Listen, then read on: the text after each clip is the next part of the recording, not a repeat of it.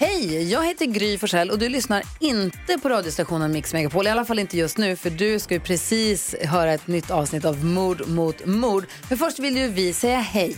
Hej, hej, det här är NyhetsJonas. Det här är Carolina Widerström. Och här är gullige dansken. Ja, och så Gry då. Och det vi vill säga att när du har lyssnat klart på den här podden, då får du gärna lyssna på våran. Vi spelar in ett nytt avsnitt varje morgon av våra podd Kvartsamtal. Och hela radioprogrammet blir ju också en podd om man är väldigt morgontrött eller så. Just det, om man missar morgonen ja. Men mest av allt så får du gärna lyssna på programmet i direktsändning varje morgon på Mix Megapol. Live varje morgon från klockan sex och då har vi med oss massor med vänner också. Thomas Bodström, Babben Larsson, Johan Pettersson, Christian Luuk. Massor med coola människor som bara dyker upp och gör livet bättre. Ja, som jag, gullige dansken. Exakt så. Och så mycket bra musik och annat skoj såklart. Så vi hörs när du vaknar på Mix Megapol. Radio play.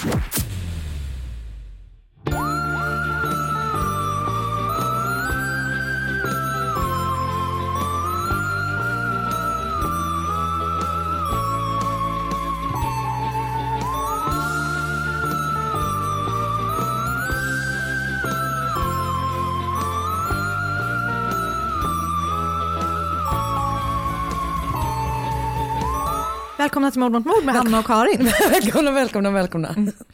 Ännu en vecka har passerat i våra liv. Eh, Och här är vi igen. Och här sitter vi nu. Det är a storm is a brewing. Verkligen. Och det ser ut som så skräck. Man kollar på trädtopparna här utanför fönstret. Jag vet, nej nej Så alltså. det skräckfilmsmode. Ja, men jag sa det till Markus för vi var ute gick innan, att man bara så här, det känns som att det är så här, att du vet en sån stad där man är så här, och häxorna skulle komma i natt. Typ Tänk, så. ja, du tänker häxorna.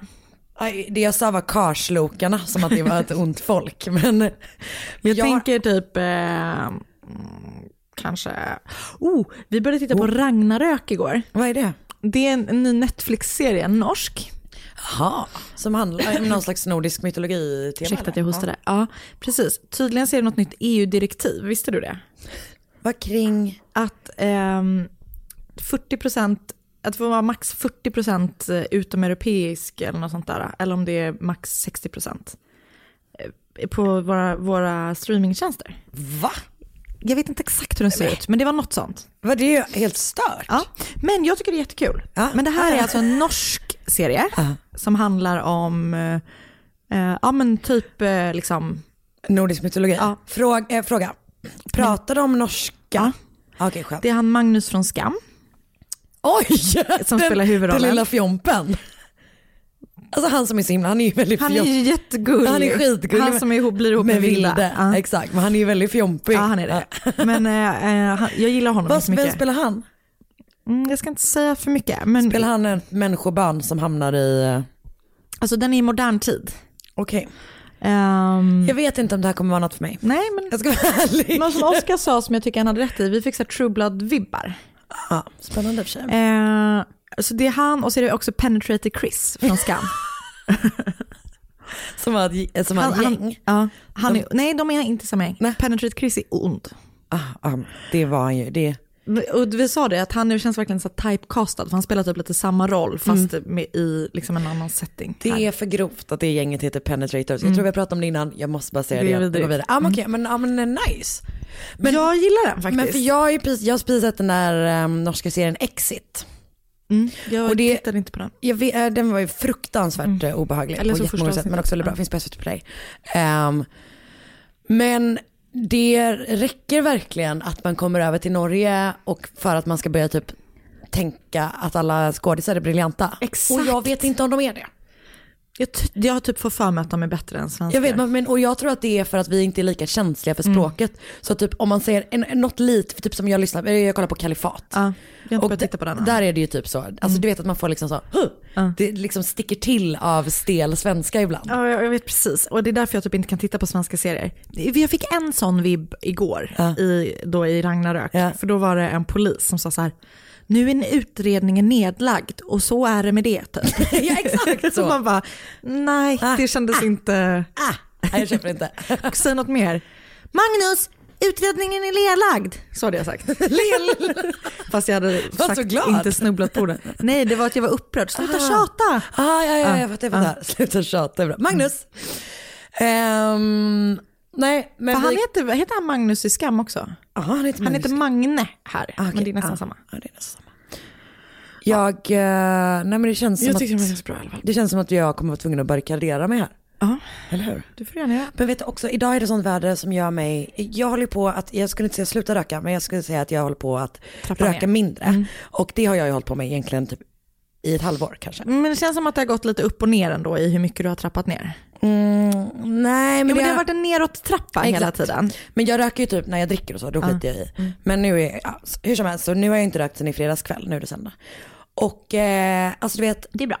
jag, nej alltså, jag, ja eller hur? Och jag är liksom inte röksugen. Däremot så kände jag när jag gick hit på vägen i den här stormen som är a brewing, att jag är lättirriterad. För jag ville alltså slå blåsten på käften. Och så känner jag ändå av stå- av blåst ofta. Men nu var det liksom, alltså du vet, det stack i mig. Jag var verkligen så här, Ja, jag fattar precis. du vet jag blev irriterad på att typ så äh, trafikljuset inte slog om tillräckligt snabbt. Så blev jag irriterad på att någon stod på fel sida i tunnelbanan så jag inte kunde gå förbi. Eller i, du vet, alltså verkligen såhär, mm. Men så Och där då känner jag- insåg jag att jag bara, det här kan vara... Är det rökningen? Ja jag tänker att det är det. För jag känner ofta så typ när jag håller på att bli sjuk. Alltså när man är väldigt, men det är väl lite samma sak typ, tänker jag egentligen, när man är lite så känslig för, Ja, eller när man är, för alltså, omgivningens in... när jag körde hem Jag från, eh, jag var på kick-off i veckan. Och så körde jag hem och så skulle jag åka parkera bilen i min pappas garage. Och så, skulle, så alltså, då var jag så trött och du vet jag hade umgåtts med folk, jag hade sovit dåligt i två nätter i rad. Umgåtts, konst, du vet man umgås konstant Ja, med nej, kollegor. usch. Och vi är liksom också, jag har ju alltid bara jobbat på små företag, nu är vi ju typ så här 45-50 pers. ja. eh, pågår, På vår det avdelning. pågår. Det är hela tiden. Ja. Och att man inte så här är kompis med alla, utan man måste vara artig mot vissa. Alltså du vet så. Som man inte riktigt känner. Nej.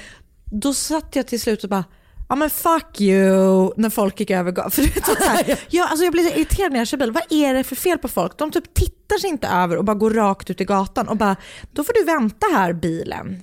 Så då var jag så, jag förstår precis, för, apropå att slå över vinden Ja, på käften. Jag ville gå ut och slå alla människor på käften. Och det hedrar dig att du inte gjorde inte det. gjorde det. Vem och det att jag är inte skillnaden mellan dig och de vi pratar om i den här podden. Sant. Sa du precis, vem säger att jag inte gjorde det? Okej, jag kommer, Men- nästa avsnitt kommer jag i mitt fall vara Anna Sandell och road ragen. Ja. Nej, okej, jag gjorde inte det. Nej, det Men en annan sak som jag, jag började titta på Ragnarök, jag började lyssna på den nya säsongen av Uncover igår. Ah. Satanic Panic. Ja, jag såg det. Alltså Satanic Panic, så fucking spännande eller? Alltså, jag Bra. tror att den kommer vara startbra. Jag har lyssnat på två avsnitt, Det finns så? bara två avsnitt. Jag tror att det kommer vara skitbra. Mm. Fan vad bra, då ska jag börja lyssna Ja, på den också. gör det. Okej, bra. Eh, men först så kan ni som lyssnar på den här podden få börja lyssna på, På den här podden. Ja. Ett poddtips från Podplay. I podden Något Kaiko garanterar östgötarna Brutti och jag, Davva, dig en stor dos skratt. Där följer jag pladask för köttätandet igen. Man är lite som en jävla vampyr. Man har fått lite blodsmak och då måste man ha mer. Udda spaningar, fängslande anekdoter och en och annan arg rant. Jag måste ha mitt kaffe på morgonen för annars är jag ingen trevlig människa. Då är du ingen trevlig människa, punkt. Något Kaiko, hör du på Podplay. Därför är gardinerna.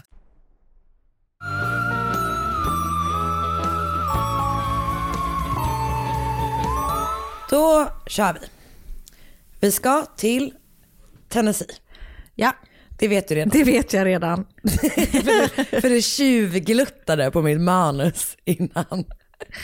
Så går det när man skickar, du skickade det till mig. Ja det gjorde jag. Det, jag får verkligen skylla på mig själv. Men jag var ändå stolt över det att det var det enda du gjorde. Alltså Och att du, jag erkände. Ja exakt. eh, Tennessee till en stad som heter Mountain City. Ungefär 2500 invånare. Alltså det är så sjukt med sådana småstäder. Jag vet och det ser verkligen ut exakt så som du tänker dig att typ en, en sån liten amerikansk stad på, liksom, i Tennessee ser ut. Alltså att det, är, det, liksom, det finns nästan inga byggnader som är över typ en våning. Nej, att allt är så platt typ, på ett härligt sätt. På, på Postkodmiljonären i fredags Ja. så var det en kille som bod, kom från en stad där det bodde tre invånare. Han bodde, jag tror inte han bodde där nu, men jag tror att han var liksom Alltså nu är de bara två. så sjukt. Ja. Okej. Ehm, det är liksom en plats där alla typ känner varandra. Och när du kör in i stan så möts du av en skylt där det står Welcome to Mountain City, a friendly hometown. Men det är den inte. Ja, men den är det, men det finns ett undantag då. Ja. Så. Ehm, tre av dem som bor i Mountain City är Billie Jean Hayworth, Billie Clay Payne, det är alltså um, Billie Jean, Mamma. Exakt, och Billie Clay Payne. Jag kommer, så jag kommer kalla henne för Billie Jean och honom för Billy, oftast. Ibland kanske jag byter för att förvirra dig. Ehm, men de bor då tillsammans i den här stan och de har också en åtta månader gammal son som heter Tyler. De är förlovade, bor tillsammans som sagt och ehm, från deras villa så kommer ett samtal på morgonen den 31 januari 2012. Men det är varken Billie Jean eller Billy som ringer utan en kompis till paret. Och den här kompisen har liksom kommit till paret till deras hus för att hämta, deras, eller hämta sin post. För att de har, jag vet inte, de... Posthantering. Ja, exakt. Nej men bara för honom specifikt verkar det som. Ehm, så att de har liksom, ja, det är någon uppgörelse där. Så han ska dit för att hämta sin post. Han kommer liksom dit ehm, och där möter han en fruktansvärd scen. Okej. För i sovrummet, i sängen, så ligger Billy skjuten i huvudet och skuren i halsen. Han ligger på rygg i sängen. I Tylers room ligger Billie Jean på golvet med sin son i sina armar. Och sonen är liksom alltså blodfläckig men eh, oskadd. Okej. Så han typ skriker liksom. Däremot så är Billie Jean också skjuten. Okej. Och hon är skjuten på sidan av huvudet och han är skjuten alltså typ rakt framifrån i ansiktet liksom. Så den här kompisen typ springer ut, ser till sin fru och ringa eh, 911 men när, larmcentral, när larmcentralen ber henne att göra hjärt och lungräddning för hon typ kunde det, hon hade någon sån sjukvårdsutbildning. Eh, så säger hon att det inte är någon idé för att de är redan döda. Så innan jag går vidare och liksom berättar om den här utredningen och det här fallet så vill jag bara berätta lite om det här paret. De har nog varit tillsammans i ett lite drygt två år när det här hände, sedan eh, 2010. Billie Jean var bara 23. Och så ung. Mm, jag vet. Hon föddes typ två veckor efter mig. Den 19 mars 1988. Och hon levde hela sitt liv i, liksom, jag vet inte om hon bodde i Mountain City hela tiden, men hon bodde i samma county i alla fall hela tiden. Och hon var liksom en så outdoorsy person. Du vet hon gillade att fiska, vandra, tälta, springa, vara i naturen typ. Men Så hon, som vi är ungefär. Exakt, exakt så. Ehm, hon spelade också volleyboll. Där skiljer hon sig från Check. dig, men däremot har ju hon och jag det gemensamt. Eh, och ett annat intresse som hon hade var också att gå på så här loppmarknader och auktioner och sånt. Mm, som mig. Eh, och det intresset delade hon med sin fästman Billy. För han samlade på mynt. Och gillade så här, så de var väl runt på sådana, alltså typ yard sales och auctions och sånt där. Och typ letade mynt till hans samling tillsammans.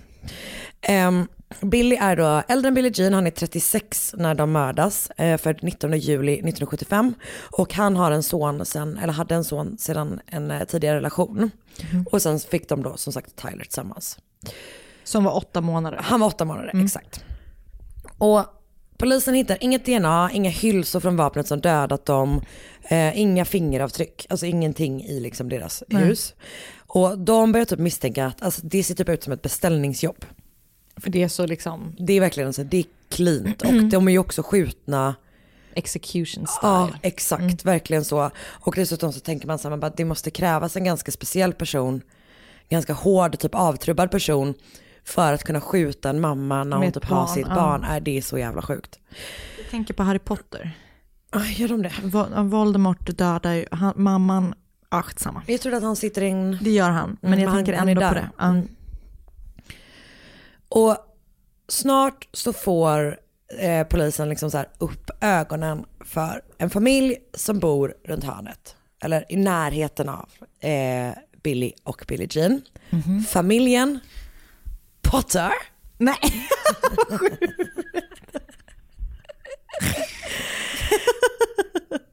Vad sjukt. Verkligen. Is it Harry? It's Is Harry. it Lillian James Potter? I ett parallel universe. Exakt. Ehm, nej, de har väldigt lite gemensamt med dem. Ehm, För de är inte trollkarlar. De är simpla mugglare. Eh, bland annat det har de gemensamt. Okej. De är tre personer som bor i det här huset. Det är pappa Marvin, mamma Barbara och dottern Janelle. Och Marvin och Barbara var 61 respektive 60 år men båda två har liksom så här rätt allvarliga hälsoproblem. Marvin som kallas Buddy. Han har, alltså han har liksom alltid med sig en syrgastub. Så att han är liksom Ja, inte, fattar. inte så pigg typ. Eh, Barbara jobbar för Hewlett Packard. Packard, säger man så? Ja, skitsamma. Säkert. Och Marvin, eh, han är typ eh, veteran. Han har liksom varit i armén under Vietnamkriget och sådär. Så att det, jag tror att han kanske inte jobbar. Han kanske, nej, Att han är pensionär. pensionär. Eh, och de hade då fått två döttrar, Christy och Janelle. Och Christy har typ brutit med familjen helt och hållet. Varför det? Men, eh, det är lite oklart typ. Det har liksom inte, det har krockat totalt där på något Okej. sätt. Typ. Men Janelle har liksom en totalt motsatt eh, situation. För hon bor ju bor fortfarande hemma. Och eh, Mm. Hur gammal är hon, hon sa du? hon är 31 Okej. när det här händer i januari 2012. Och hon är liksom inte där för att du vet, så här, ta hand om sina sjuka föräldrar eller så. Utan hon har bott med dem eftersom hon har liksom vissa så här, utmaningar själv. Okej. Jag har inte hittat vad hon har för diagnos. Men på, typ så här, på flera ställen står det att hon hade så här, en utvecklingsnivå som var typ, alltså hon var som en åttaåring typ. Men hon, har liksom inte, hon har inte pluggat vidare men däremot så hade hon, alltså hon klarade high school och kunde liksom skriva och räkna. Så det, är, det är ganska oklart Okej. kring, eh, kring det här, liksom, de här utmaningarna. Men det är alltså, hon, har, hon har svårigheter helt enkelt. Hon har också sociala svårigheter. Hon har alltid varit väldigt ensam. Hon, blir, eh, hon har blivit mobbad i skolan typ hela tiden hon har gått i skolan. Familjen har flyttat till Mountain City från Pennsylvania 2004. Och Janelle känner typ inte att hon är välkommen i området för hon bara, de gillar inte outsiders här typ. Utan de, de håller ihop liksom. Som det säkert är i sådana små städer. Ja, ja, nej men alltså typ, det var någon som säger så här, de bara, alla kände varandra, alla var typ släkt, eller ingift släktingar. för att de typ hade Jag gift sig med någon. det var verkligen, och det, det är lite så i den här historien också, att alla är typ någons kusin. Alla heter Billy någonting. Ja men lite så och är någons kusin. Ehm, så hon har liksom så svårt att komma in i det här och, och ehm, hon har levt ett väldigt isolerat liv.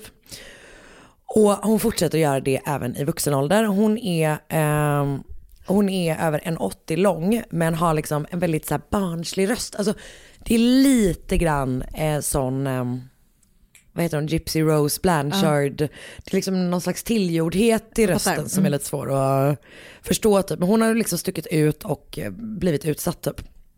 Hon har aldrig haft ett jobb. Hon kan inte köra bil vilket gör att hon är väldigt eh, liksom, beroende av sina föräldrar. Ehm, och hon har inga kompisar, hon har aldrig haft en pojkvän eller du vet så. Men ehm, Hon är verkligen ett barn fast vuxen. Ja, exakt. Och hon är liksom, ja, hon är isolerad men hon upptäcker då Facebook. Och där börjar hon liksom socialisera från, alltså så här, skaffa kompisar online. Om man säger. Hon är väldigt aktiv där. Ehm, men det verkar typ som att hennes föräldrar ändå tycker att det är ganska bra att hon liksom är, alltså att hon är ute och träffar lite folk. Men de kontrollerar också hennes Facebook-konto. Aha. Så att det är liksom, de är väldigt fattar. Mm. kontrollerande. Det, är, det lite... Det låter inte så jättenice. Nej, nej. Eh, och samtidigt så, så här, de är väl oroliga att hon ska liksom eh, bli Åka utsatt för någonting. ut. Ja, Men eh, såklart. ja, det, är, det är lite oklart allting. Men tre år innan Billy och Billie Jean hittas döda i sitt hus så får Janelle faktiskt en kompis utanför Facebooks. Eh, hon är med sin mamma tror jag på i typ en affär om det är ett apotek i Mountain City någonstans. Och där träffar hon en kvinna som heter Tracy. Och eh, Tracy liksom så här känner för den här ensamma, ehm, alltså, Ålder på Tracy. ehm, oj, typ, Äldre. typ lika gammal tror jag. Okej. Mm. Hon känner liksom för Janelle och typ så bestämmer sig för att jag ska bli kompis med henne typ. De byter nummer, Tracy börjar ringa henne typ samma kväll, de börjar prata, kontakt och så här. Och Janelle börjar också hänga med liksom Tracys gäng. Så plötsligt är hon så del av ett, liksom ett socialt sammanhang och de är, de är ute mycket på, apropå att vara ute i naturen så som vi gillar så mycket. De är ute på mycket olika så här hikes och typ att de är Älskvärt. kanske vid ett vattenfall. Alltså du vet så. Ja. liksom. Ehm, så att hon är liksom, plötsligt är hon i en, eh, Hade vi bott någonstans där det var helt fantastisk natur så hade så vi, hade vi kanske varit det. Jag vill bara säga det. Stockholm. Va? Kanske. Vi tyckte att det blåste för mycket idag och gick in igen. Okej, ehm, Så hon är som sagt hon är i det här gänget typ och i det här gänget så finns bland annat Tracys bror Billy Clay Payne. Okej, okej, okej. okej. Så det är Billy från där jag pratade om i början, det är Tracys bror. Och Janelle blir kär i honom, eller det är vad man sagt. Eh, enligt Tracy, Tracy säger att hon aldrig tror att Janelle var kär i honom. Men det verkar som att Janelle har varit det typ. Hon får en major crush. Okej. Kanske. Men Billy är liksom inte intresserad av henne och istället så introducerar Tracy Janelle till en man som heter Jamie. Och Jamie är Billy och Tracys kusin. Ja. Så vi har Billy, Tracy, deras kusin Jamie, Jamie. Mm. Janelle. Det kommer vara mycket sådana här namn, jag ber om ursäkt för det. Han är typ lite äldre, lite liksom ruffig. Mhm. Eller som de beskriver honom i 2020 avsnittet jag såg. The kind of guy who wears sunglasses indoors. En vilket, douche. Vilket både, nej men han verkar typ inte vara en douche. Det är liksom både tydligt och otydligt. För det, man tänker typ att det är han, du vet vad heter han, DJ Hunk. Det vet du. Att det är lite så.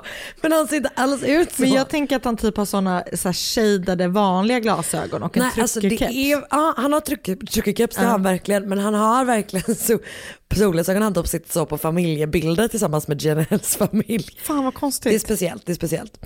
Eh, och de är liksom en unlikely match. Men Tracy typ, hon bara, hon bara kopplar ihop dem för att de är singlar. Ja. Vilket man ju Du, älskar. jag känner en singelperson. Ja, exakt du så. borde träffa honom. Ja, eh, grejen är att det funkar här. De, är, som sagt, det bor ju bara 2500 Alltså, det personer. där är det väl typ så man väljer sin partner. Ja men lite, lite så. De blir ett par. Men ehm, eftersom hon är så han snäll då? Det är lite oklart. Alltså, han, verkar, han verkar vara snäll men ja. Ehm, grejen är att som sagt Janelles föräldrar är ju liksom kontrollerar hennes liv ganska mycket. Och de måste då, säger hon åtminstone, hålla sin relation hemlig från dem. Eh, men det som blir konstigt då är att Jamie, eh, Jamie börjar ändå hänga hemma hos dem. Men liksom med hela familjen. Okej. Så han blir mer som en familjevän som är secret boyfriend. Okay. Han är väldigt bra på datorer så han är där och hjälper dem med sina datorer Ah. typ. Så han är liksom så, alltså hennes pappa Marvin tycker liksom att de är så här, that's my buddy typ. Okej, okej, okej. Ehm, This men- is buddy's buddy. Exakt. Men han hånglar då, typ att Janelle och han typ då sa att ta lite så hångliga selfies bakom lyckta dörrar. Han ger också henne en em, mobiltelefon som hon Ja, en kan använda hemlig. för att prata med, bra. du fattar det är ju liksom något som är lite off är i den här weird, situationen. ja. Typ. Ehm, så Janelle är då tillsammans med Jamie men trots det så tar hon väldigt illa vid sig när Billy blir tillsammans med Billie Jean. Okej. Och deras här relation utvecklas allt eftersom, alltså de, du vet, de flyttar ihop, hon blir gravid, de får det här barnet och så vidare. Så hon börjar bli liksom så här obsessed vid deras relation och eh, verkar också som senare att förstöra den. Hon pratar ganska mycket om deras relation och liksom att de så här, hon säger det till många olika personer att, att hon inte liksom gillar de här personerna, att hon inte gillar Billie Jean typ. Alltså hon, hon går på henne ganska mycket. Men Samtidigt så händer något annat som är väldigt traumatiskt då i Janelles liv. Och det är att hon börjar bli utsatt för alltså, grova anonyma påhopp på Facebook. Så folk som hon inte känner är liksom inne och skriver så fruktansvärda saker på hennes wall, öppet liksom. Alltså du vet så här, skriver om att hon är värdelös, att så här, ingen tycker om henne, att hon är, typ kallar henne för hora och sådana saker. Och det pågår en ganska lång tid och det är liksom bara fortsätter, fortsätter, fortsätter. Janelles mamma Barbara är typ inne och försöker få dem att sluta. Jag tror att hon både skriver från sitt eget konto, hon är inne och skriver, du vet, kommer inte svara på kommentarer, skriver till dem bara så här, ni måste låta min dotter vara liksom. Eh, men ingenting funkar och Janelle är liksom jätteledsen.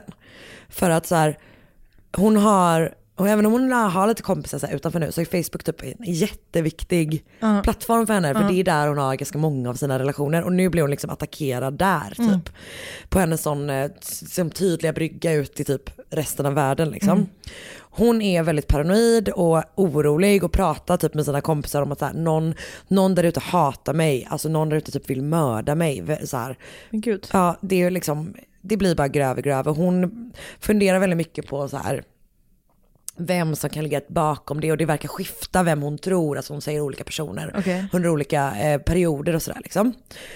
Men grejen är att eh, snart så börjar hon liksom koppla ihop det här med Billie Jeans och Billys relation med de här sakerna som händer henne på Facebook. Hon börjar misstänka att det är Billie Jean som ligger bakom de här påhoppen. Att hon har skapat liksom anonyma konton. Men varför skulle hon göra det? Eh, Janelle säger att det är för att hon är avundsjuk på henne och för att hon liksom så här inte ska kunna förstöra hennes relation. Typ. Bland annat så säger hon att hon, eh, att hon senare så får hon höra från Billie Jean, eller om det är Billie, att hon är citat too pretty to live. Vilket låter kanske eventuellt lite grann som ett hot man har skrivit om sig själv. själv. You're just too goddamn hot. Väldigt kul. Okej. Jag älskar när folk, precis, när man liksom hittar på sånt om sig själv. För det är, så här, det är vad man önskar att någon skulle säga, men som ingen någonsin skulle säga om en. Exakt, att det är ett Nej, sånt sexigt Anna- mordhot. Exakt. Nej men Anna hon är liksom för snygg för att få finnas till. Verkligen. An- anledningen till att Anna inte fick det här jobbet, Det är för att hon är för att hon är för sexig. Said no one ever. Jo då. Alltså, Sex är verkligen det sista jag identifierar mig med. same. Ganska trevlig Ganska, ganska rolig. Helt ok Helt skoj. OK. Fy fan. Okej, nu fortsätter vi. kap. Ja. Mm. Så att ehm, det håller liksom på att, att det, det blir weird och hon börjar liksom attackera de två. Okej. Eh, hon går på dem, det här leder till en öppen jävla fight mellan, de här, mellan paret, Janelle och Janelles föräldrar typ. Eh, som sagt, too pretty to live eh, och alltså så här, det finns typ en, eh, en sajt, det här händer delvis på Facebook, men det finns också typ som en social plattform för deras stad. Okej. Vilket låter ju som en grogrund för ett totalt jävla kaos. Det är Eh, som gula sidorna typ. nej, men alltså som är typ som, ett, liksom som Facebook fast det är bara deras stad där. Okej. okej. Eh. Verkligen. Och där kommer liksom supermånga personer som man kanske inte riktigt känner igen från den här staden, skap, har liksom konton plötsligt. Okej. Och du vet så här, säger att Billie Jean är typ promiskuös och eh, har HIV. och typ kallar hon och, henne, och hennes tjejkompisar för jättegrova grejer. Och typ så här, då, de får liksom stöd av andra konton. Alltså det är liksom en hel Vad weird. det är ett, som ett helt kaos som pågår både på den här sajten men också på liksom, Facebook. Ehm, och till slut så tar Billie Jean och Billy bort Janelle från, som Facebook-vän. Ja. Och blockar henne. Mm, bra drag. Mm, verkligen. Men ehm, ändå verkar liksom det här kriget de sinsemellan fortsätta. För att en dag så ringer Janelle polisen och berättar att någon har liksom kastat en sten mot eh, Potterfamiljens hus. Så den har inte kommit, den har liksom landat i trädgården. Men eh, på stenen så står det på ena sidan Billie Jean och på andra sidan Billy Payne.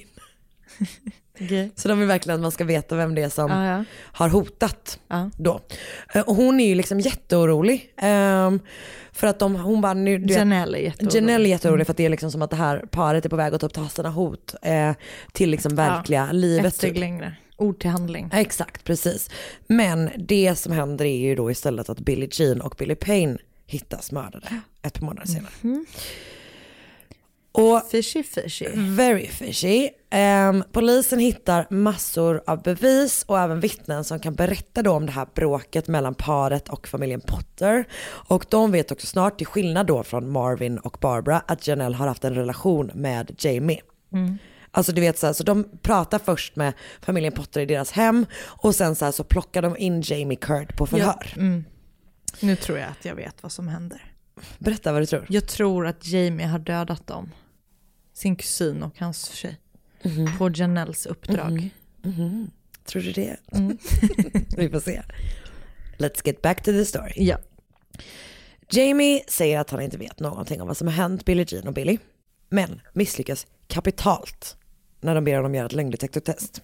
Vilket, ja. Man vet ju. Mm. Eh, och när han konfronteras med det resultatet så blir han liksom lite så skakad men fortsätter liksom vidhålla att han inte vet någonting. Men mitt under det här förhöret, apropå ingenting, så kommer en fråga från Jamie till polisen som gör dem konfunderade. Okej. Han frågar, is the CIA here? Okej.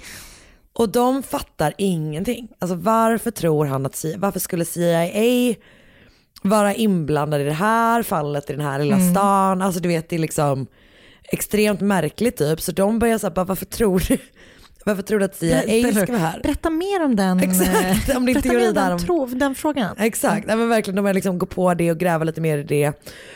Och det kommer då fram att Jamie Curd har varit i kontakt med en person på CIA. En CIA-agent som heter Chris. Och han har, när CIA-agenten Chris har alltså pratat med Jamie om att Janelles liv är i fara. Och det är Chris, enligt Chris så är det hans liksom roll att beskydda henne. Och efter sex timmars förhör så erkänner Jamie att han var på plats när Billie Jean Hayworth och Billy Clay Payne mördades. Men det var inte han som sköt. Utan det gjorde en helt annan person. Okej. Vill du gissa? Är det den här Curtis då? Vem är Curtis? Jag vet inte det. det känns som alla typ heter det. Vad säger agenten? Ja, ah, Chris. Chris. Nej, nej. Personen som har... Med Curtis. Det, men vet du vad, Curtis låter exakt som ett sånt namn som har, för det är bara sådana namn i den här historien. Nej, nu ska jag berätta för dig vem det var som sköt. Okej. Marvin Buddy Potter. Ah, ja. Janelles Papi. pappa. Exakt. Så de griper pappan några månader efter morden och för, i förhör säger han bland annat att han bland annat så här. Ever since all this crap started I've had my life threatened.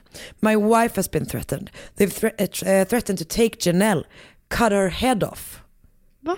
Och sen så får han typ så här, han får ringa sin fru, de, har- de ger honom liksom den möjligheten. Och då säger han till henne så här, I did it. Och det är så nära typ ett, ett erkännande, eller det är enda gången han liksom erkänner Okej. någonting typ. Man får tillstånd att göra husrannsakan hos familjen Potter. Där hittar man otroligt mycket vapen. Ja. Nu, pappan är gripen och Jamie är gripen. Ah, ja, ja. Mm. Man går in i huset, hittar jättemycket vapen. Alltså de är riktiga sådana second amendment Ah, ja. personer. Ehm, att de ska liksom så här, att bear arms är typ det viktigaste. De hittar typ så 60 vapen. Alltså allt upp till typ AK47. Men alltså, Nu ska det du... är för jävla vrickat att man får ha det. Jag vet, nej alltså det är helt stört. Men också det här, alltså du minns att jag sa att han eh, hade en syrgastub. Mm. Det hänger alltså ett ammunitionsbälte på hans syrgastub. Alltså, ah, jag hatar USA. Alltså. Jag vet det verkligen. För mycket. Ehm, man hittar också bland familjens ägodelar rätt olika saker. Eh, man hittar i pappans bil tre påsar med strimlade dokument. Och man börjar då med, du vet, alltså en av mina favoritsaker som folk gör i undersökningar är när de håller på att pussla Ja, ihop det- dem. ja. Så det gör de och till slut har man pusslat ihop hundra sidor. Nästan alla är utskrivna mail som skickats till olika medlemmar i Potter-familjen. Och många av dem är från eller refererar till CIA-agenten Chris. Och han har först kontaktat den här familjen strax efter att Billie Jean och Billy Payne har förlovat sig. Och eh, framförallt har han då haft kontakt med Barbara Potter. Eh, och eh, han säger att han har blivit fått upp ögonen för det här fallet efter att han har sett hur eh, Janelle har hotats på, på nätet. Liksom. Okej. Ehm, han varnar Barbara att hennes dotters liv är i fara. Och han säger att han är, tro, är orolig att, att hon kommer bli kidnappad, våldtagen och halshuggen av Billie Jean och Billy Payne. Och motivet ska då vara avundsjuka. Mm. Och Barbara och Chris kommer liksom varandra väldigt nära. Till slut kallar han henne alltså för mom. Och hon kallar honom för son. Du vet de byter, utbyter liksom bilder. Men va? Jag vet, det är märkligt. CIA protocol. Ehm, man tar familjens dator, dat, dat, jag vet inte om de har en dator eller flera, skitsamma. Där hittar man ytterligare bevis. Och ett par grejer hittar man som är väldigt intressanta. Bland annat hittar man ett mail som Barbara skickat till sig själv. I mejlet är det bara en länk till en artikel som har rubriken Can God forgive a murderer? Nej. Man bara, det är lite för, för uppenbart. Men eh, också så gammal, äldre kvinna att skicka ett mejl till sig själv. Också någonting som jag kan göra. Men man kan också via de här mejlen spåra Chris IP-adress för att ta reda på vem, eller åtminstone var han är. Och IP-adressen är samma som familjen Potters. Såklart. Mailen som fått hela familjen och Jamie att tro att Janelles liv är i fara kommer Från from Janelle. inside the house. Exakt. Polisens nya teori är nu då att Janelle Potter har skapat, alltså de här profilerna som trakasserar, trakasserar henne. Fan vilket omfattande Jag arbete. Alltså det är så Jag vet, sjukt. Jag vet. Och alltså, de här, alla de här profilerna som har trakasserat henne, men också alla de här profilerna som ju trakasserat Billie Jean och Billy. Eh, som har varit på dem hur mycket Jag som kan helst. inte ens komma på så många olika namn. Nej jag vet, jag vet. Ehm, och hon har också då haft en jättelång mailkorrespondens med hennes, sin mamma och alla andra i sin familj för att få dem, alltså som då CIA-agenten Chris, hon har liksom catfishat sin egen familj. Typ. Ja, jag vet. Ehm, men man, är, nu- jo, man hittar också sms som hon har skickat till Jamie samma morgon och typ, de är inte så supertydliga men du vet det, det, det står typ så här Det man, vet är att, eller det man tror är att pappan åkte och hämtade Jamie och sen åkte de tillsammans till eh, Billie Jean och Billys hus typ. Och att hon då har skrivit såhär I, I, he's leaving, I can hear the truck now. Typ, alltså sådana saker mer. Så det är, liksom, det är inte det att hon bara, he's coming to pick you up and you can go Nej. do the murder typ. Ehm, men man blir också då säker på att Barbara är involverad. Okej. Även om hon är involverad för att hon har manipulerat Ja, av sin ja, dotter. ja. Liksom. Men eftersom det är hon som har haft mest kontakt med Chris så verkar man tro då att hon har manat på Marvin och Jamie. Liksom. Okej. Båda två grips i augusti 2013 och ett par månader senare, alltså så är Marvin och Jamie har suttit sedan tidigare. De döms i oktober 2013. Marvin döms till två livstidsdomar och Jamie accepterar en plea deal om 25 år, antagligen för att vittna mot antar jag då. Men det dröjer superlång tid innan Janelle och Barbara ställs inför rätta. Maj 2015. Så det har gått liksom Tre år. mer, ja, mer än tre år. Ehm, det är jättesvårt att hitta jurymedlemmar för att det har blivit så Såklart. omskrivet. Så Ja. att jag tror att man typ måste flytta det till någon annan ort liksom, Mm. för att kunna genomföra rättegången. Och i rättegången så menar åklagaren att Janelle var den som satte igång den här kedjan men att Barbara var den som fick morden att hända. Båda säger att de är helt oskyldiga. För mamma, ja precis. Ja. Eh, För att Jag tänker att mamman har varit så här, vi måste skydda vår dotter. Typ. Exakt. Så hon har blivit manipulerad men Ja. också verkar ha varit den som agerat på det. Ja.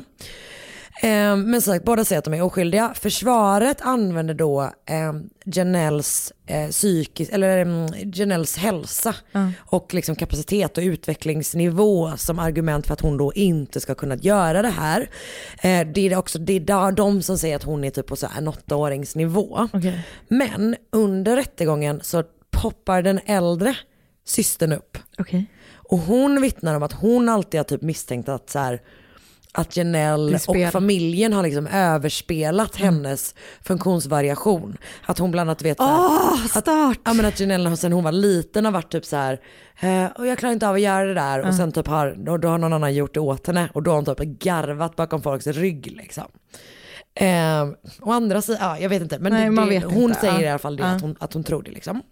Alltså har hon gått ut high school så är hon ju i alla fall inte på en åttaåringsnivå. Nej exakt, och hon, nej, precis, hon har ju klarat high school liksom. Så att nej verkligen. Ehm, man matchar också felstavningar och liksom uttryck i typ Chris mail till saker som hon brukar skriva. Ehm, och, Gud vad jag skulle åka dit på colleagues alltså. Stavar alltid fel på det. Men vänta du kan bara skriva på svenska slipper du. Aha, Smart. Tack. um, vart du är, ska vi säga. Just det, man matchar de där grejerna. Mm, mm, mm, mm. Och eh, sen hittar man var bilderna på Chris kommer ifrån. Ja, för det är precis. Jag, jag undrar vad man själv hade valt för bild. Om man själv utgav sig för att vara en CIA-agent. Mm, alltså hon har alltså tagit eh, bilder och namnet från en kille hon gick i high school med. Nej, Från hans Facebook. alltså, snälla. Så han bara, Tänk lite längre. han dyker upp i liksom rättegången typ.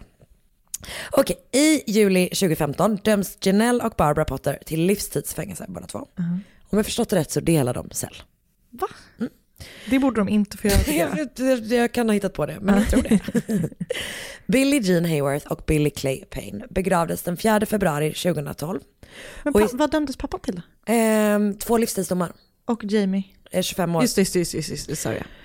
Och ehm, i samband med begravningen så istället för blommor så önskar sig familjen donationer till Tyler D. Payne Fund och lovar att alla pengar som kommer in ska gå till att ta hand om parets lilla son.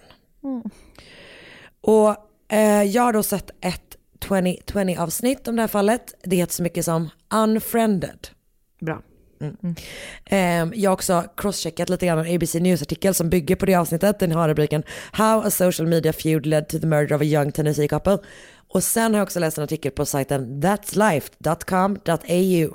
Den har den otroliga rubriken Evil daughter tricked parents into murder.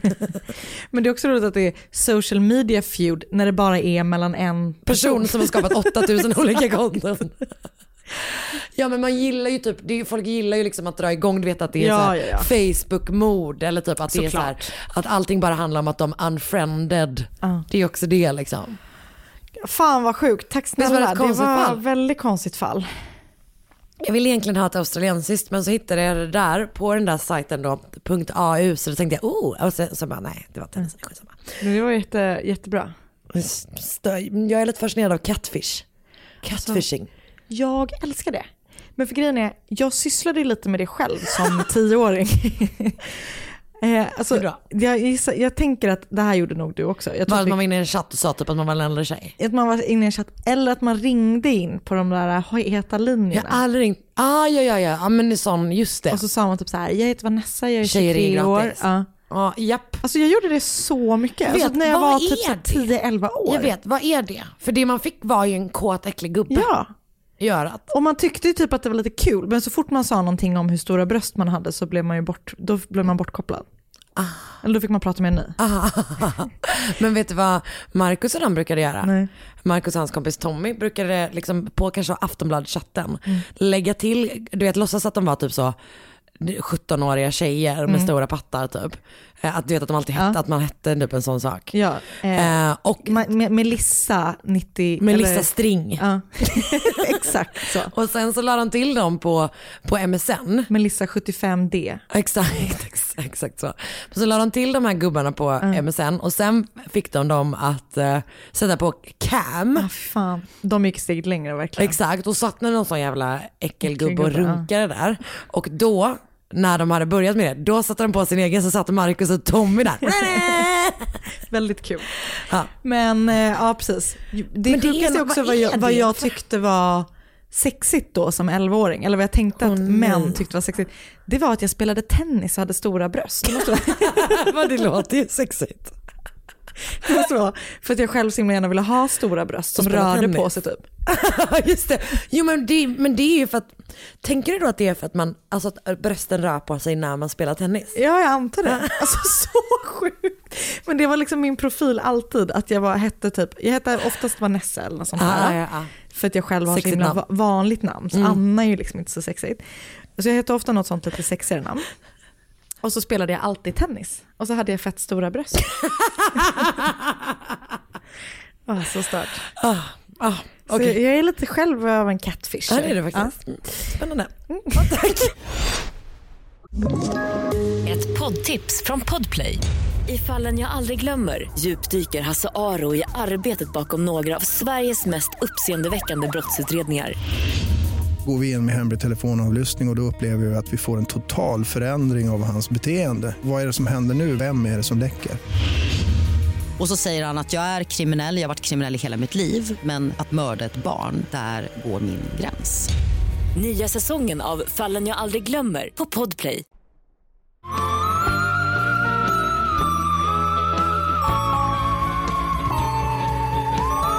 Alltså jag är ju som vi vet rädd för mycket olika saker. Till exempel så här, jag, jag kollar ju att jag har låst dörren, kanske hundra gånger innan jag går och lägger mig. Jag brukar också få Oscar att gå upp och kolla det. För jag litar inte på mig själv. Ja. Eh, jag har ju filmat det till dig och skickat filmer också när jag låser dörrar till dig. Det har du faktiskt Ehm, Men man gör, vet du vad? Man gör det man behöver göra för att hantera sina nojor. Och förut, det här gör jag inte så mycket längre, det är nog för att jag inte bor ensam längre. Men då brukade jag varje gång jag kom hem leta överallt i lägenheten om någon gömde sig. Eh, liksom Så här. läskigt också, För- letandet. Ja, men, Letandet är men läskigt. jag, jag gjorde det för att jag inte ville bli överraskad. Alltså jag hade väl antagligen blivit jätterädd när någon kom in. Eller när, någon, är- liksom, när jag hittade den personen som hade gömt Ja. sig. Men, ja.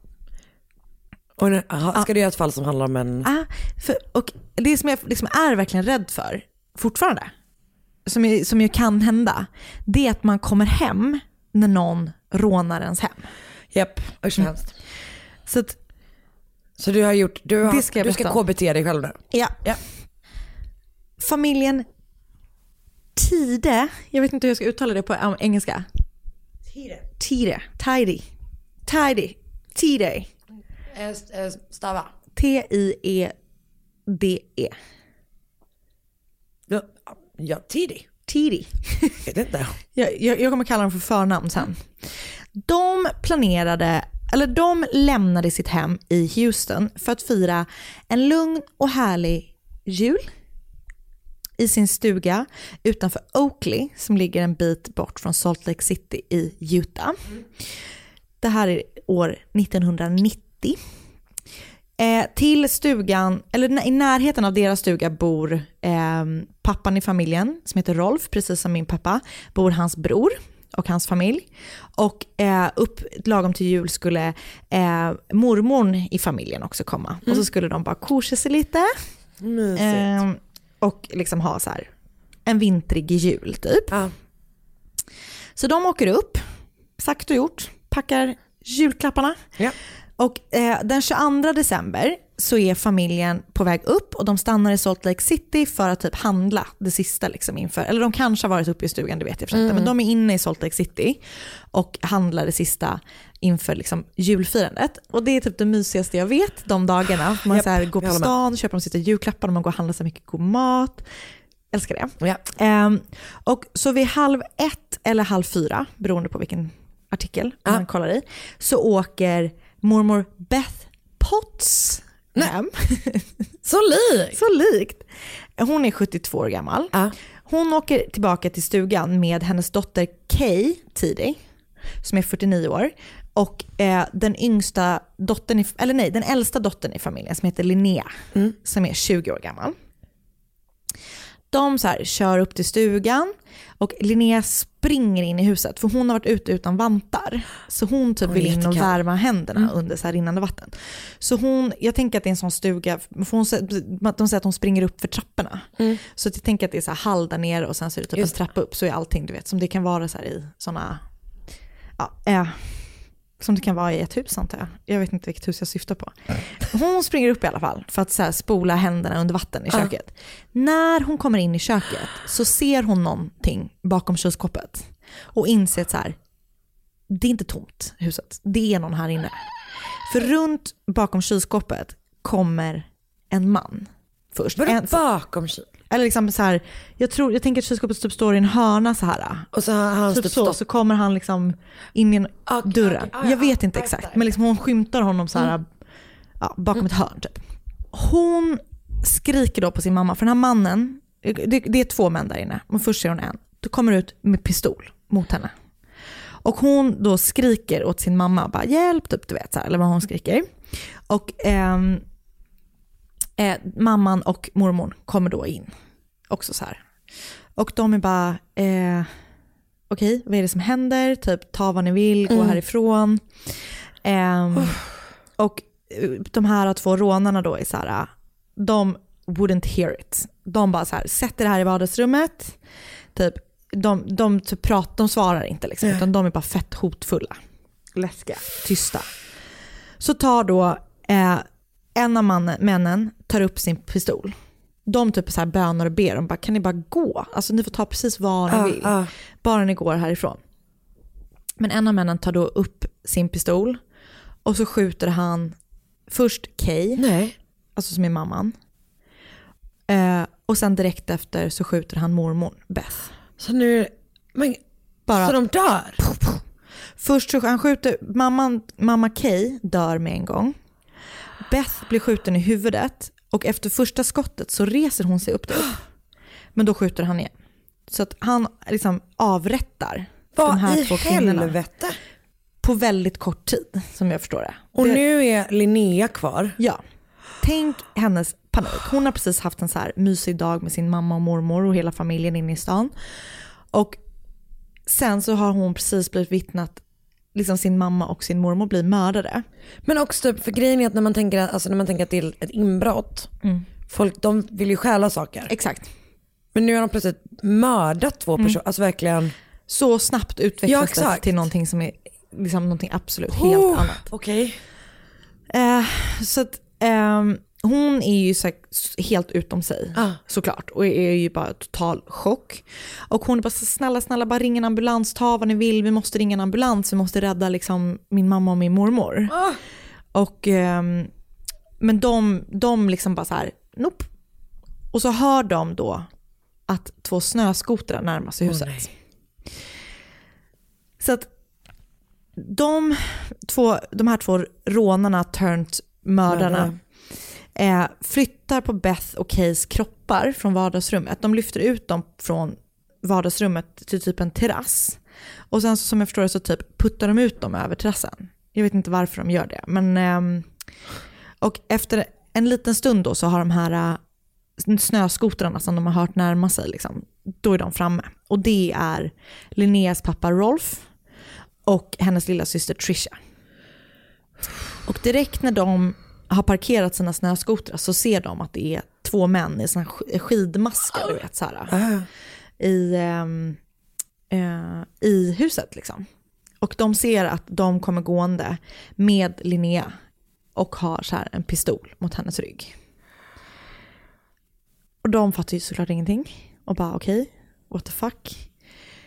De, rånarna säger åt Rolf att ge dem de pengarna som han har på sig.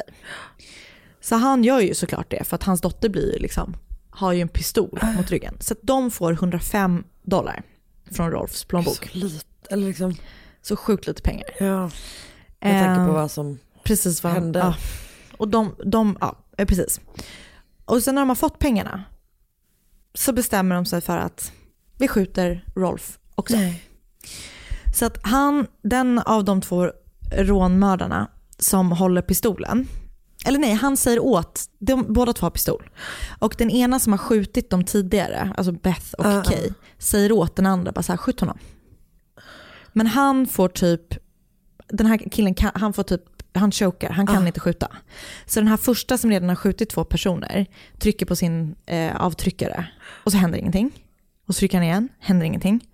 Och sen den tredje gången så bara pff, går det av ett skott. Och Rolf blir skjuten i ansiktet. Och faller ihop så här. Det sjukaste är att han dör inte av det här skottet. Men han är smart. Han spelar död. Så han hör hur de här två rånmördarna talar om vad de ska göra.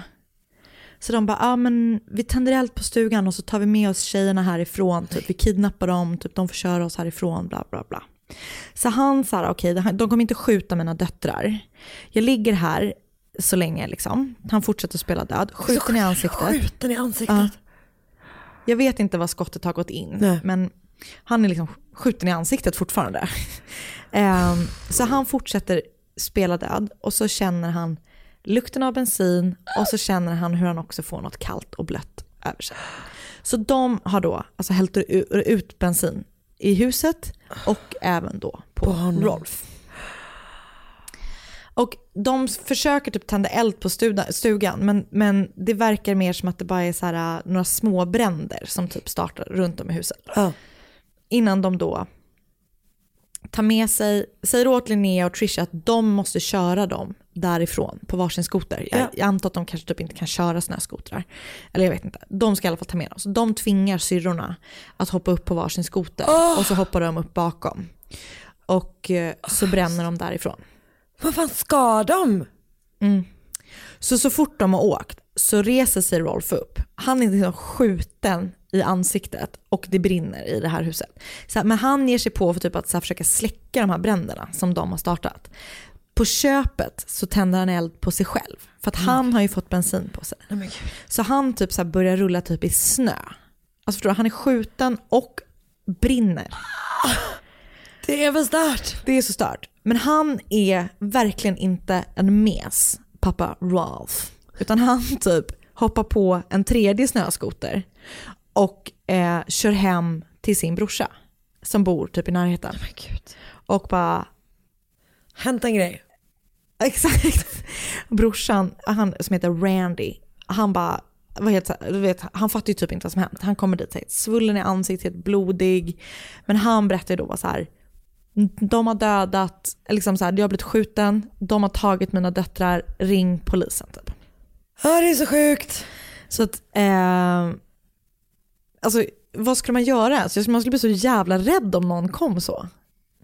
Ja men det tycker jag, det, det där tycker jag är spännande för att både det och även typ om man själv blir utsatt för en sån situation, alltså man är direkt offer liksom. Så det är omöjligt att veta hur man skulle göra. Eller hur man Ja, skulle ja. reagera. Jag har ingen aning om jag, om jag Jag har skulle svårt att se att jag typ skulle hoppa bra. på upp på en snöskoter och köra iväg. Fast du är ju en fixare. Sant, du med. Tack. Så att eh, Randy, den här brorsan, ringer då polis och ambulans. Ja. Och eh, ehm, eh, ambulansen kör iväg med Rolf till ett sjukhus och polisen är så här, okej, vad vet vi? Och då har Randy, som är Rolfs bror, sett hur de, efter att de har åkt så på snöskoten en bit, så har han sett hur de har hoppat in i familjens bil. Så att de vet vilken bil som de har dragit därifrån med. Så att polisen skickar upp en helikopter för att se så här, okej, kan vi hitta bilen någonstans? De spottar den ganska fort och sen så är det först en polis som börjar så här, ta upp jakten på bilen. Sen så ansluter typ fler och fler polisbilar. Så det pågår typ en polisjakt. Ganska liksom Så spännande. ganska omfattande. De kör typ ganska länge och polisen börjar till slut, de vägrar ju att stanna. Så polisen börjar till slut så skjuta mot bilen. Och till slut så verkar det som att han typ kör av, eller liksom de, de kommer till ett stopp. Och först då liksom när de har typ kört av vägen och så här, då ger de upp. Liksom, eller då, då sätter de sig ner typ med armarna så här och så här. Och Linnea och Trisha är oskadda. Och de typ har berättat så här, när de har börjat skjuta, då har de typ så här hukat ihop sig i bilen och typ hållit varandras händer och bara okej, vi måste bara typ överleva det här. Oj fan vad sjukt. Det är så jävla sjukt. Så de är liksom helt oskadda fysiskt. Eh, De är ju såklart i total chock. ja. Men eh, de är, de är, ja, de är inte skadade. Fan vad sjukt. Så jävla sjukt. Så vilka är då de här personerna? Ja vilka är de? Det är då två män som heter von, Le- von Lester Taylor, heter den första. Ja. Ja, jag tror han heter så. eh, han heter så. Och han är, eller var vid det här tillfället, 25 år gammal. Och den andra hette Edward Stephen Daly, som var 21 år gammal vid det här tillfället. Jävla unge. Så sjukt unga. Ursäkta. och de har båda eh, precis suttit inne. Så Lester, eller vi kallar honom för Taylor, för det heter han i efternamn. Han har suttit inne för eh, grovt inbrott, så aggravated burglary. Oj. Och jag frågade, vi har ingenting som heter aggravated på, Nej, på svenska, nej, men typ grovt kan man väl översätta det med. Som närmst. Och han har precis blivit släppt då så på fri, vi- villkorlig frigivning, bara två månader tidigare. Och han har fått ett 15 år, han har blivit dömd till 15 år, men har typ bara suttit av så här, två, tre kanske? Oj. Mm. Eh, jag vet inte exakt hur länge han har suttit, men han har suttit väldigt kort. Ah. Och Edward då, den andra, Edward Daly, han har också precis blivit släppt på villkorlig frigivning. Han har blivit dömd, han har blivit dömd för, eh, till fem år för mordbrand. Okej. Men han har suttit ett år innan han blir släppt på sån här villkorlig frigivning. Har de suttit tillsa- tillsammans? Nej, de har träffats efter att de har blivit släppta Oj. på Salt Lake City Orange Street Community Center. Som är ett sånt eh, halfway house, du vet sånt Ah. hem man kommer på när man ska typ söka jobb och typ hitta någonstans att bo och så här. Sån, Man ska ut i eh, samhället precis, man ska ut i samhället igen. Så där har de träffats och de ska då söka jobb och allt sånt där därifrån. Men de har blivit släppta typ, eh, Taylor tror jag har blivit släppt i typ oktober och eh, Delia har blivit släppt i typ november. Så Mm. de har väl typ varit där två, en, två månader. Och den 14 december så kommer de, in, då kommer de bara inte tillbaka till, kommer de inte bara inte tillbaka dit. För då har väl, har väl de bestämt sig, då har de bestämt sig för att dra. Liksom. Uh. Polisen blev väldigt kritiserade efter morden, dels för liksom de som jobbade där, eller inte polisen kanske, men typ myndigheter. För att, dels för att de hade fått sitta så kort av sitt straff, men också att de typ inte har reagerat starkare på att det är så två som är villkorligt fria som bara inte har rapporterat sig. Och det här, de, den 14 försvann de från huset och det här hände då den eh, 22. Så det är liksom åtta dagar efter. Och det, de har liksom inte letat efter dem. Nej. Så när de har då har stuckit därifrån så har de bestämt sig, de har liftat. Okej. Och så har de då, de är på väg upp mot, någon av de här killarnas familj har en stuga i närheten av Oakley. Så de har liksom liftat ganska långt, eller jag vet inte hur långt det är i och för sig, det hittade jag på. De har liftat olika etapper. och på vägen så har de stannat och rånat olika hus, alltså brutit sig in i olika hus. Ah. Och till slut då så hamnar de i Oakley, i familjen Tidis Jag tänker om det, om det är en sån, ett sånt område där folk har ganska mycket typ eh, så här, semesterhus. Eller du vet så är det så. typ tomt. Liksom. Ja exakt men däremot, men det är ju också verkligen de dagarna precis innan jul när Mm. folk börjar komma liksom. Precis.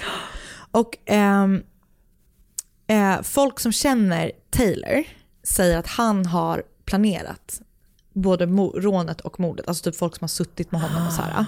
Men det är oklart om han verkligen hade det. Det som är, det som är speciellt är att de har varit i huset länge. För de har, det finns film, de har alltså filmat sig själva när de har öppnat familjens julklappar. Nej. Ja. Och de har så ätit mat ur kylskåpet. Alltså, så de har liksom tagit sin tid där. Så att det är inte att de bara har gett sig in och sen dragit, utan de har hängt och det, känns, det verkar som att de liksom har väntat på, På att de ska komma. att de ska komma. Men okej, två frågor bara. Mm. Har de gjort det i andra hus som de har... Nej, inte som, jag, inte Inte som det det, verkar. sättet, liksom. Nej. Så de har liksom hängt där. Åh vilken mardröm. Åh det är så läskigt. Det var också Taylor som avfyrade alla skott. Det var han som mördade både Beth och eh, Kay och då sköt, Sköt Rolf. Rolf. Det bestämdes att de två skulle få separata rättegångar.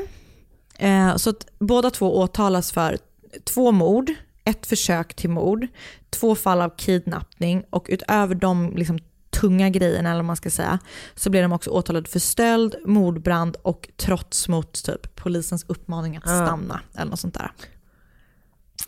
Ehm, ja, eh, precis. De hade varit där länge. Det är så jävla läskigt tycker jag. Ja, det är fruktansvärt obehagligt. Alltså just att de har så här suttit och typ, alltså vet, gått i deras kylskåp, öppnat, deras julklapp, julklappar. och att det de har verkligen bara- filmat allting. Nej men det är verkligen bara adding insult to injury typ. alltså, och, Att man bara, vad, vad håller...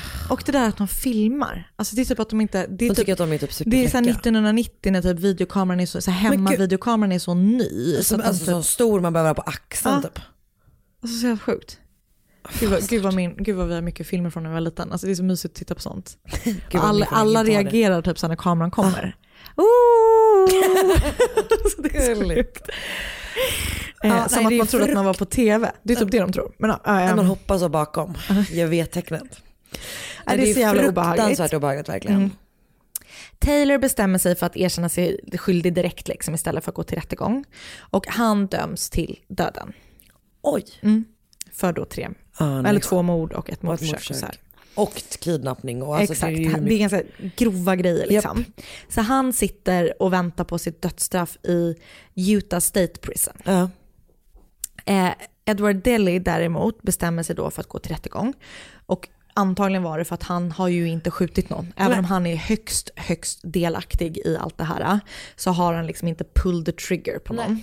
Så han hoppas att de ska... Exakt. Så han gick eh, till rättegång och han dömdes till livstidsfängelse eh, med chans till frigivning efter 62 år. Så då skulle han vara 80, över 80 år Ja. gammal? Typ 80 Exakt, gammal. 83. Så att eh, det är ju typ. Ja. Eh, men han sitter just nu av sitt straff på Central Utah Correctional Facility och han har typ överklagat och så här, men det verkar, det händer liksom ingenting. Nej. Och ehm, syster, det är som, pa- Rolf har dött nu, men Ja. liksom en naturlig död och de har väl haft så supermycket trauma och så här. Men eh, Fy fan för ja, stackars hon Linnea alltså. alltså som har sett det. Det är så sjukt, sjukt, sjukt. Jo men också bara den, alltså först det att, att liksom behöva se den skiten och sen vara med om det totala traumat som är så här att bli tagen därifrån, alltså kidnappningsaspekterna av Mm. och man det. kan inte göra Ah! något, alltså just den där känslan av att vara så sjukt maktlös. Ja och i någon jävla biljakt när polisen skjuter, ja, f- Så jävla läskigt. ja full-blown panik. Så det var det. Jävlar! Ja, så skitläskigt. Och jag har läst eh, en blogg typ som heter, eh, eller eh, ett inlägg eller en artikel eller man ska säga, som heter Tidy Cabin Murders Rips Through a Family. Och eh, den, är, den är skriven av Lisa Marie Fuqua. Och eh, two are slain and one is hurt as a family interrupts burglary at Utah Cabin. Eh, av från NY, NY Times. Och sen så en artikel, eller det är egentligen typ ett inslag som är gjort av på CBS News, en, en intervju. Men den är transkriberad, så jag läste den. Eh, av Gail Zimmerman och Stephen McCain. Och den heter Sisters Survive Deadly Attack at Utah Cabin. Alltså en intervju med dem. Åh gud vad spännande. Jag har sett att det finns lite poddar och sånt också, jag har inte lyssnat på dem. Men, eh, Tack så säkert- jättemycket. Tack själv. Gud vad läskigt. Obehagligt. Åh, vi måste leta igenom ditt hem. Ja, nu, nu letar vi. Ja, vi gör det innan jag går härifrån. Ehm, det tack var- för att ni har lyssnat. Ja, det var den här veckan. Det var den här veckan. Vi hörs nästa vecka. Det gör vi absolut. Ja, och det... Ha det så fint så länge. Ett poddtips från Podplay. I fallen jag aldrig glömmer djupdyker Hasse Aro i arbetet bakom några av Sveriges mest uppseendeväckande brottsutredningar. Går vi in med hemlig telefonavlyssning och, och då upplever vi att vi får en total förändring av hans beteende. Vad är det som händer nu? Vem är det som läcker? Och så säger han att jag är kriminell, jag har varit kriminell i hela mitt liv men att mörda ett barn, där går min gräns. Nya säsongen av Fallen jag aldrig glömmer på Podplay.